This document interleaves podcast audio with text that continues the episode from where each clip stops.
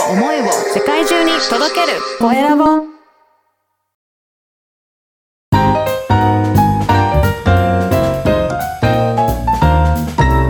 ポッドキャストの配信で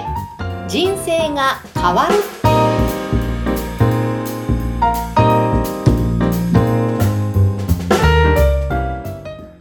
こんにちは、コエラボの岡田です。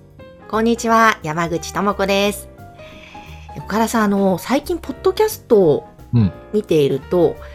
こういろいろとですね番組がおすすめの番組とか出てくるじゃないですかはい。結構この新大手の新聞社の方がうん。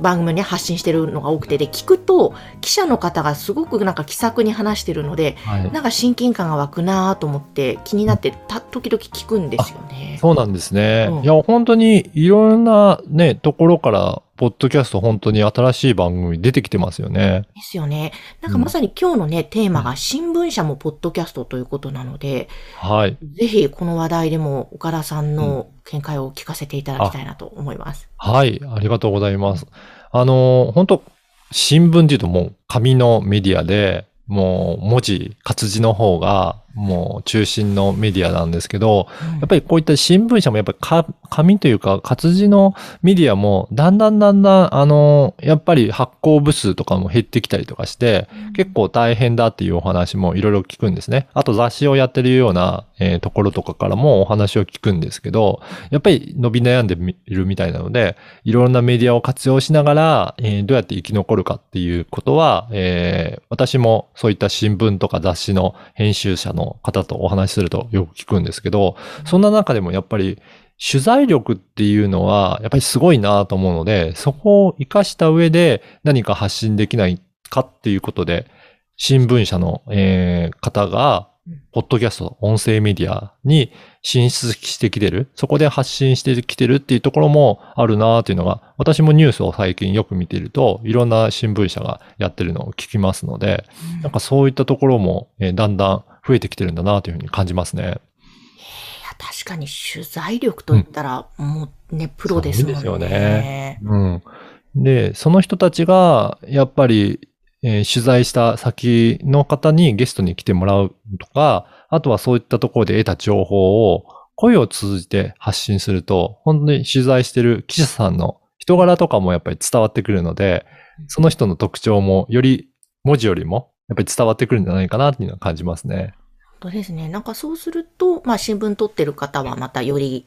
こうね、気持ちが、距離が縮まって読むでしょうし、ネットの方の有料の記事とかそういったところにも行くようになるんですかね。そうですねあのーそういった動線も作ることは可能かなと思いますし、えーより詳しく見えー見たいときは、な、どこかそういった新聞取るとか、あとは有料の、えーそのサイトとか行くとか、なんかそういったところもありますし、まあ、そういった、あのーまあ、情報源をしっかりしてるっていうところは、信頼も受けるんじゃないかなっていう感じがしますね。ですね。うん本当だ。なんか、文章だと硬いっていう感じですけど、音で聞くと、喋ってる声で聞くと、また全然違って聞けますもんね。そうですね。私も最近、えーニュースで読んだ記事から、えー山陽新聞ポッドキャストっていうことで、まあ、その地域の情報も含めていろいろ発信されている、えー番組だったりとか、あとは縄文新聞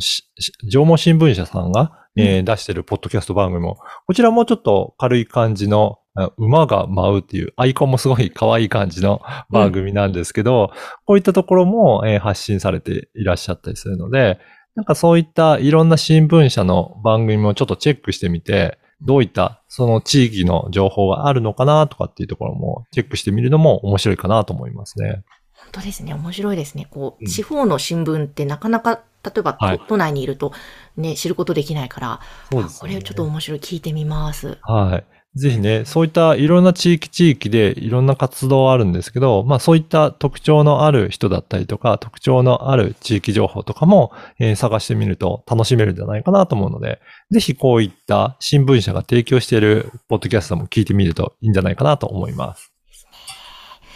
えーということで今日は新聞社もポッドキャスト、こちらのテーマでお届けしました。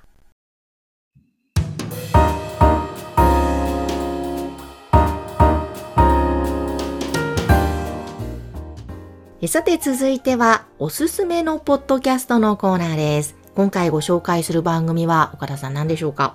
今回は、健康コミュニティポッドキャストという番組を紹介したいと思います。はい。あの、健康の幸が幸せと書くんですね。そうなんですよね。あのーこの方はですね、ミスターマウスピースと呼ばれるはい大橋新龍先生なんですよね。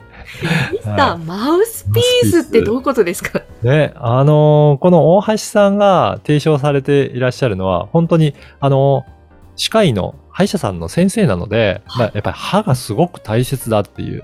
まあ、私もやっぱりその歯のことはすごく大切だなと思って定期的に、えっ、と、メンテナンスには行ってるんですけど、うん。やっぱりそ、その中でもやっぱり歯並びは特に重要で、このマウスピースをすることによって、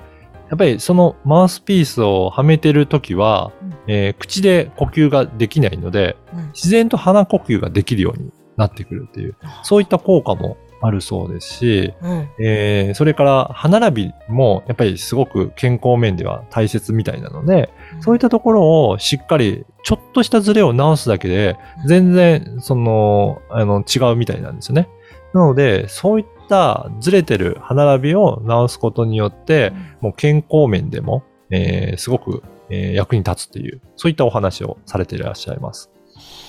私、マウスピースとのお付き合いはかれこれ20年ぐらいになるので、そうなんですね。毎晩、はい、つけて寝てるんですえが、ー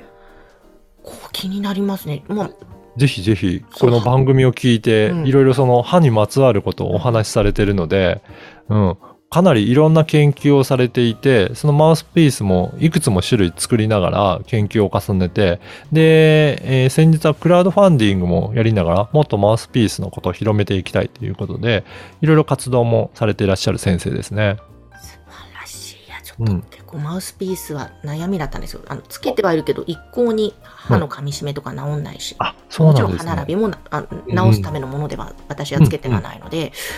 もう私聞きますね。これ、ぜひ。まず。はい。やっぱり歯からあの生み出す様々な症状っていいろいろあるみたいなので、うんやっぱりそういった意味でも歯はすごく健康、それで幸せですよね。健康の項が幸せなんですけど、幸せにもつながっていくなというふうな、えー、少しく面白く楽しい番組になってますので、ぜひ楽しみながら健康についても考えていただければなと思います。わかりました。ということで今日は、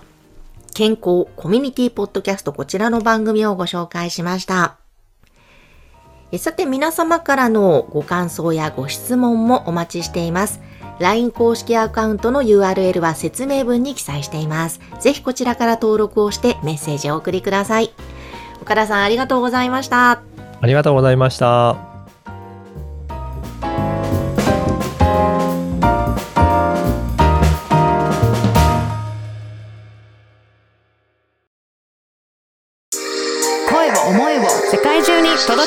声